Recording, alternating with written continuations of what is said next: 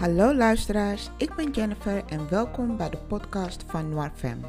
Een podcast die in het teken staat van het eren en vieren van de vrouw. Het is mijn missie om vrouwen te inspireren om meer te leven naar eigen behoeften en vanuit de vrouwelijke intuïtie. En dat doe ik door mijn levensverhaal met jullie te delen. Ik neem jullie mee naar het verleden, heden en everything in between. So get ready to level up, rise up and vibe higher.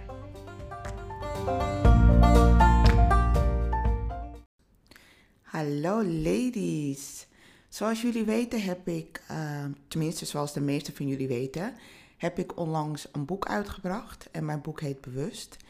En in mijn boek deel ik de, de innerlijke reis die ik de afgelopen jaren heb afgelegd. En om dat te kunnen doen, deel ik ook een stukje van mijn verleden. En een van de meest gemaakte opmerkingen die ik ontvang, uh, naar aanleiding van mijn boek, is dat men het zo knap vindt dat ik me zo kwetsbaar op durf te stellen en zo eerlijk durf te zijn. Um, en het grappige is, is dat ik, dat ik dat eigenlijk niet eens meer doorheb. Dat het, dat het eigenlijk heel bijzonder is om je zo kwetsbaar op te stellen en zo open te zijn over jezelf. Omdat men toch heel erg gewend is om uh, perfectie na te streven. Of om bepaalde dingen van zichzelf onder, ja, in de closet te houden. Of niet te durven delen, omdat ze bang zijn voor de oordeel van anderen. En als ik zo kijk naar mezelf en kijk naar wat ik allemaal deel. Ik deel bijvoorbeeld over het stukje partnergeweld wat ik heb meegemaakt. Ik deel over de emotionele blokkades. Ik deel over het feit dat ik eh, in de seksindustrie heb gewerkt, vrijwillig. En ik praat daar inderdaad heel open over. Ik deel ook over het feit dat ik in de schuldsanering terecht ben gekomen. En weet je, ik heb echt, als je kijkt bijvoorbeeld naar de seksindustrie, voordat ik besloot om uh, escortwerk te gaan doen, heb ik ook besloten om dit eerst aan mijn moeder te vertellen. Omdat ik toen al zoiets had, ik ga er niet om liegen. Ik voelde niet de noodzaak om te liegen om een keuze die ik voor mezelf had gemaakt. En ik vond het ook zo eerlijk naar mijn moeder toe om, om daar eerlijk over te zijn, omdat mijn moeder degene was die op mijn dochter paste in die tijd. Dus, um, en ik, ik schaamde me ook niet voor de beslissing die ik, die toen nam. Ik vond het een heel spannend idee om te gaan doen. En ik heb het, ook, ik heb het toen ook heel goed uitgezocht en over nagedacht. En ik, heb ook, ik had toen ook voor mezelf besloten om in de high-end sector uh, te gaan werken. Omdat ik al een vriendin had die daarin zat en zij mij dus meer erover kon vertellen. Dus het was een weloverwogen beslissing. En vandaar dat ik niet, de, de, ja, dat ik niet voelde dat ik daarover wilde liegen. En mijn moeder, die reageerde heel, ja, heel chill eigenlijk. Ze, natuurlijk was ze er niet blij mee. Maar ze had wel zoiets van nou, weet je, je bent uh, oud en wijs genoeg om te weten wat je doet. Ik uh, was toen 31, dus ik ga ervan uit dat je de juiste beslissing neemt. En wees voorzichtig en uh, mik wel hoger als je, als je, gaat doen, als je dat gaat doen. Dus um, toen mijn moeder zo zonder oordeel reageerde, toen was het helemaal makkelijk om er open en eerlijk over te zijn tegenover mijn vriendinnen. Want die heb ik ook meteen verteld. En vanaf dat moment voelde ik gewoon een soort van verlichting. Ik, heb er, ik hoefde er niet over te liegen. Ik deed het part-time. Uh, ik had gewoon nog een dagbaan ernaast. Ik werkte toen bij een reclamebureau. En in het weekend werkte ik voor een high-class escortbureau, wat ik overigens heel spannend vond. Maar daarover ga ik jullie de volgende keer meer vertellen. Is meer PG-rated. Ik zal jullie een keer wat verhalen vertellen. Maar uh, ja, dus ik heb het zes jaar uh, parttime gedaan en twee jaar fulltime, waarvan één jaar ook nog eens naast een studie die ik volgde aan de World Travel School. En dus het laatste jaar heb ik er uh, fulltime in gezeten. Als er iemand in die tijd dat ik werkte, ging ik nog vaak uit. En natuurlijk ehm, zijn er mensen naar me toegekomen die dan zeiden van... hé, eh, hey, wat hoor ik? Eh, werk jij als escort? En dan zei ik gewoon, ja, dat klopt. Zonder uitleg, zonder schaamte, zei ik gewoon, ja, dat klopt inderdaad. En doordat ik zo heel direct en met veel zekerheid, zelfverzekerdheid antwoordde, was het gesprek ook meteen klaar. Want ik voelde me niet geroepen om mezelf te verantwoorden, heel eerlijk te zijn. En dat heb ik tot de dag van vandaag niet. Dat ik me geroepen voel om dat te doen. Toen ik begon met werken, had ik al heel snel door dat het alleen een probleem zou worden als ik er een probleem van zou maken. En dat geldt eigenlijk voor alles in het leven. Het wordt alleen een probleem als je er zelf een probleem van maakt in je hoofd. Iemand vroeg aan mij een keer ehm, of ik wel eens bejegend ben om het feit dat ik sekswerker ben geweest of als, of, hè, als mensen op een bepaalde manier reageren. Toen zei ik nee. Er is nog nooit iemand naar me toegekomen die mij de les probeerde te lezen over de keuze die ik toen gemaakt heb, omdat ik dat niet toelaat. Men merkt al heel snel aan mij dat ik mijn grenzen stel tot hier en niet verder. Want ik laat mijn leven niet bepalen door een ander. Ze hoeven het niet eens te zijn met mijn keuze, dat respecteer ik. Maar ik laat me niet vertellen wat ik wel en niet zou moeten doen. En dat dienen ze aan mij te respecteren. En dat gebeurt ook zo. Kijk, tuurlijk zijn er, tenminste dat denk ik, dat de mensen zich van mij hebben weggekeerd omdat, om die keuze die ik heb gemaakt. En dat vind ik prima. De mensen die naast mij staan, mijn moeder, mijn beste vriendinnen, mijn zus, uh, mijn man nu, dat zijn allemaal mensen die mij in volledigheid accepteren. Dus de mensen die dat niet doen, die hoef ik niet eens in mijn leven te hebben. Want ik trek mensen aan die passend zijn bij mijn waarden. En ik schat mezelf ook echt hoog in waarde. Ik weet 100% wat ik waard ben. Want mijn verleden definieert niet wie ik ben. De keuzes die ik toen heb gemaakt, die definiëren niet wie ik nu ben.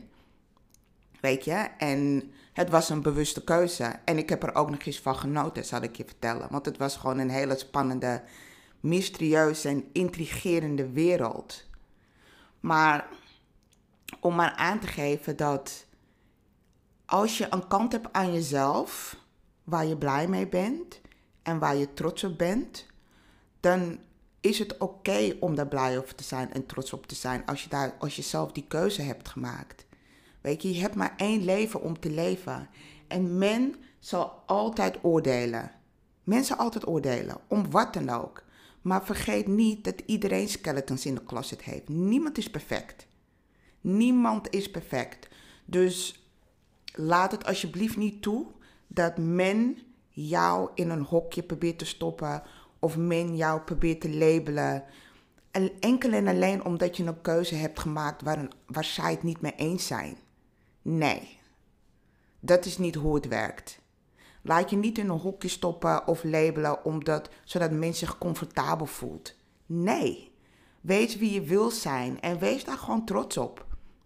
Luister, ik snap heus wel dat, het, dat bepaalde dingen privé zijn. I get it. Weet je, ik bedoel, het is niet zo dat ik het voor mezelf aan de grote klok hing. Nee, dat was niet zo. Maar ik had wel zoiets van, als iemand me ooit vraagt, dan ga ik er niet om liegen. Gewoon puur omdat ik die keuze voor mezelf had gemaakt en dat me niet geroepen voelde om dat te doen. Wat ik heb gemerkt bij, um, hè, doordat ik me zo kwetsbaar opstel en openheid bied, je merkt dat er zoveel vrouwen zijn die hetzelfde hebben meegemaakt of meemaken. Je merkt, en ik benoem vrouwen omdat dat mijn doelgroep is. Je merkt dat je er niet alleen in staat. En ik vind het zo heerlijk om een connectie te maken met vrouwen die, die ook aan het groeien zijn. En die ook een innerlijke journey aan het maken zijn. En die ook willen leren hoe ze zich uh, meer kunnen openstellen. En ik, ik, vind het, ik vind het zelf belangrijk om daarin te inspireren, omdat dat is wat ik doe met mijn platform Marfem. Ik richt me op, mijn, mijn intentie is vrouwen inspireren om meer bewust te zijn van hun vrouwelijke kracht. Om meer bewust te zijn van hun intuïtie. Meer te leven vanuit de feminine energy, die prachtige feminine energy die wij bezitten. Weet je, en het is zo jammer om te zien dat in deze lineaire maatschappij vrouwen zich bijna genoodzaakt voelen om hun vrouwelijke kant, hun feminine energy naar beneden te drukken, zodat ze kunnen meeleven in de maatschappij. En ik heb zoiets van: nee, waarom? Je bent een vrouw. Weet je, maak gebruik van je feminine energy. Ik zal je vertellen, ik had een uh, aantal jaar geleden had ik een uh, sollicitatiegesprek. En ik zag er heel mooi uit, van top tot teen, feminine all the way. Because that's how I roll. Mooi make-upje op, ik had hakken aan, een rokje tot de knie. En um, ja, ik was er helemaal klaar voor. Het was een uh, sollicitatiegesprek bij een hotel waar ik vier jaar heb gewerkt daarna. En ik zat daar en ik was gezellig met haar aan het kletsen, met degene die, me, die de interview afnam. En toen liep de COO langs, uh, een man. En die stopte en die zegt, oh, hallo, um, zit je hier voor een uh, sollicitatiegesprek? Dus ik zei, nou ja, weet je wel, nou, welke functie? Ik vertelde van welke functie. En ik raakte met hem in een heel kort, maar leuk geanimeerd gesprek. En hij was gay. Dus je zou me denken als ik dit vertel van, oh ja, mannen, maar hij was gay. Het ging niet om het feit uh, of ik nou een man was of een vrouw was die daar zat. Het ging om het feit dat ik mijn feminine energy liet vibreren. Het ging om mijn charme. Het ging om, om wie ik zelf was. Weet je, ik zat comfortabel in mijn rol als vrouw. En daar reageerde hij op. En tot de dag van vandaag, tot de dag van vandaag heb ik dat altijd gedaan bij mijn sollicitatiegesprekken. Ik ben gewoon. En ik ging voor de leidinggevende functies. Hè? Ik ga voor leidinggevende functies. En heel vaak hebben vrouwen die in een leidinggevende functie zitten het idee dat ze juist die feminine energy, die vrouwelijke kanten aan ze naar beneden moeten drukken en de masculine energy naar boven. Ik zeg, doe het andersom. Gebruik je feminine energy. Je hebt het, dus gebruik het gewoon. Gebruik die charme. Weet je, palm iedereen in met je charme. Dat is hoe ik het zie. Wat ik vooral met deze podcast wil zeggen is: laat je alsjeblieft niet te veel leiden door anderen en wees gewoon jezelf. Weet je, de mening van een ander is precies dat, de mening van een ander. Het maakt echt absoluut niet uit wat een ander wil doen, zeggen of denken. Who the fuck cares? Weet je, who cares? Het gaat er vooral om wat jij doet en wat jij zegt. Mensen zullen altijd oordelen. Het maakt echt niet uit. En ze vergeten om hand in eigen boezem te steken. Hou altijd in gedachten: nobody's perfect. En als iemand wat tegen je zegt, denk dan: jij bent ook niet perfect. Weet je, en voel je alsjeblieft niet genoodzaakt om jezelf altijd maar te moeten verantwoorden. Je mag nee zeggen zonder uitleg. Kun je dit voor me doen? Nee. Wil je dit, heb, heb je zin om mee te gaan hierheen? Nee, liever niet. Zonder uitleg. Weet je, probeer dat voor jezelf te doen. Want dat, je grenzen stellen, kun je zien als self-care, zelfzorg. En ik weet dat het moeilijk is. Ik heb het in het begin ook moeilijk gehad. Weet je, toen ik werkte bij dat hotel en uh, ik was leidinggevend bij dat hotel. En dat is dan werken bij een hotel en leidinggevend zijn betekent bijna 24/7 bereikbaar zijn. En ik nam ook vaak geen pauzes, zeg maar, weet je wel, op mijn werk. Want het gaat altijd maar door. Op een gegeven moment uh, dacht ik bij mezelf, ik ben er een beetje klaar mee dat ik maar altijd bereikbaar ben. En ik ben als eerste begonnen met mijn pauzes te claimen. Eigenlijk een simpel dingetje die je al hoort te krijgen, ben ik voor mezelf gaan claimen. Omdat men niet gewend was dat ik pauzes nam en ik me altijd maar beschikbaar opstelde, moest ik dat echt weer terugclaimen. Dus um, ik plande mijn pauzes uh, op zo'n manier dat ik ook gewoon echt voor niemand bereikbaar was. Ook niet voor management, voor leiding management op kantoor, want ik zat op locatie in het hotel. En ik weet nog dat uh, vooral in het begin uh, mijn dat ik tegen mijn, mijn team zei: luister, ik ga met pauze, ik ben voor niemand bereikbaar. En dan vroegen ze ook niet voor het hoofdkantoor. Nee, ook niet voor het hoofdkantoor, ook niet voor de directeur. Ik ben voor niemand bereikbaar. Als het echt belangrijk is, dan vinden ze wel een manier. En als ze echt iets van mij moeten weten, dan kunnen ze me een e-mail sturen. Oké, nou, ehm, zo gebeurde het dat ik dus met pauze ging en dat ik dus natuurlijk wel gebeld werd en ik nam niet op. Toen gingen ze mijn team bellen en dan zei mijn team, ja, Jennifer is met pauze, we mogen er niet storen. En dan was het altijd, ja, maar het is belangrijk. Zei ze, ja, maar het mag echt niet storen. Uiteindelijk waren het allemaal dingen die ze zelf konden oplossen of die wel even konden wachten. Ik, heb mijn pauze, ik ben mijn pauze blijven claimen en ik heb heel veel rust gevonden daarin. En ik voelde me ook gesterkt in het feit dat ik dat gewoon durfde te doen in die tijd, dus jaren geleden. Daarna ben ik um, mijn tijd in de avond gaan claimen. Want ik zeg wel, dat betekent dat je 20, werken in een hotel betekent dat je 24/7 bereikbaar moet zijn. Maar je, je werkt 8 uur per dag. Weet je, hoeft niet 24/7 bereikbaar te zijn. Dus ik ben begonnen met uh, onbereikbaar zijn in de avond. Ik had zoiets van, ik werk tot 6 uur. En als, um, als het echt belangrijk was, Weet je wel, dan zag ik het in een appje en dan, moesten ze dat vermelden in de eerste zin wat er, wat er aan de hand was. Want dan zag ik dat in de app. En als ik zoiets had van dat kun je zelf oplossen, dan reageerde ik daar niet op. En als het bijvoorbeeld was de brand, dat de brandweer voor de deur stond of whatever, dan was er een manager die ze konden bellen. Iemand die boven mij stond. Want ik moest, ik moest mijn tijd en mijn energie terugclaimen. Waarom ik dit vertel, weet ik al niet meer. Ik ben alweer helemaal afgedwaald.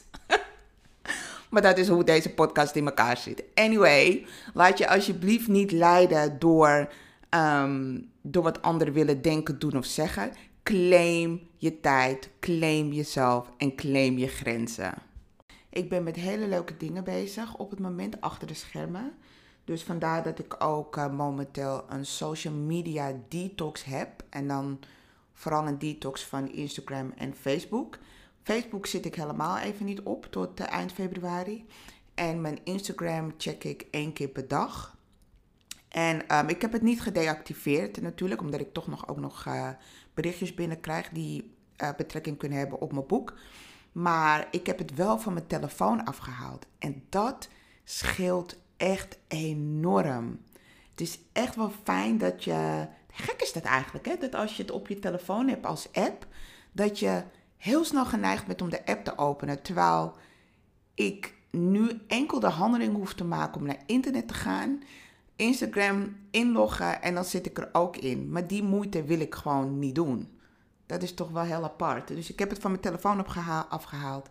En ik zit er nu veel minder op. Wat ook weer veel beter is voor mijn creatieve flow, kan ik zeggen. Maar als je me wel, als je me dus wil volgen, Volg me dan via mijn website noirfem.nl uh, of via deze podcast. Ik neem wel gewoon wel podcast op. Ik ben namelijk echt met hele leuke trainingen bezig achter de schermen. Trainingen die gericht zijn op het versterken van de vrouw. En uh, één training is gericht op het omarmen en herontdekken van de sensualiteit. Dus ik kijk er heel erg naar uit om dat met jullie te delen. Voordat ik afsluit wil ik nog het volgende zeggen. Lieve mooie vrouw, omarm alles aan jezelf. The good and the bad. Je bent perfect zoals je bent. Er is niets wat je niet kunt doen, niets wat je niet kunt zijn en niets wat je niet kunt hebben als je jezelf als waardevol ziet. Als die, als je de kracht in jezelf gaat omarmen. Ik zie mezelf echt als een inspirator hierin. En dat is ook de reden waarom ik mijn boek heb geschreven en waarom ik me gesterkt voelde om me kwetsbaar op te stellen. Omdat ik ook weet dat het een inspiratie kan zijn voor een ander, wellicht wel voor jou. Mijn boek is te koop via de eh, op de website, in de webshop. En ik ben echt van mening dat elke vrouw er op een of andere manier een lering uit kunt halen. Ik ben echt benieuwd hoe jij dat ziet. Dus ik hoop dat als je mijn boek hebt gelezen, dat je me ook laat weten wat jouw gedachte daarachter is.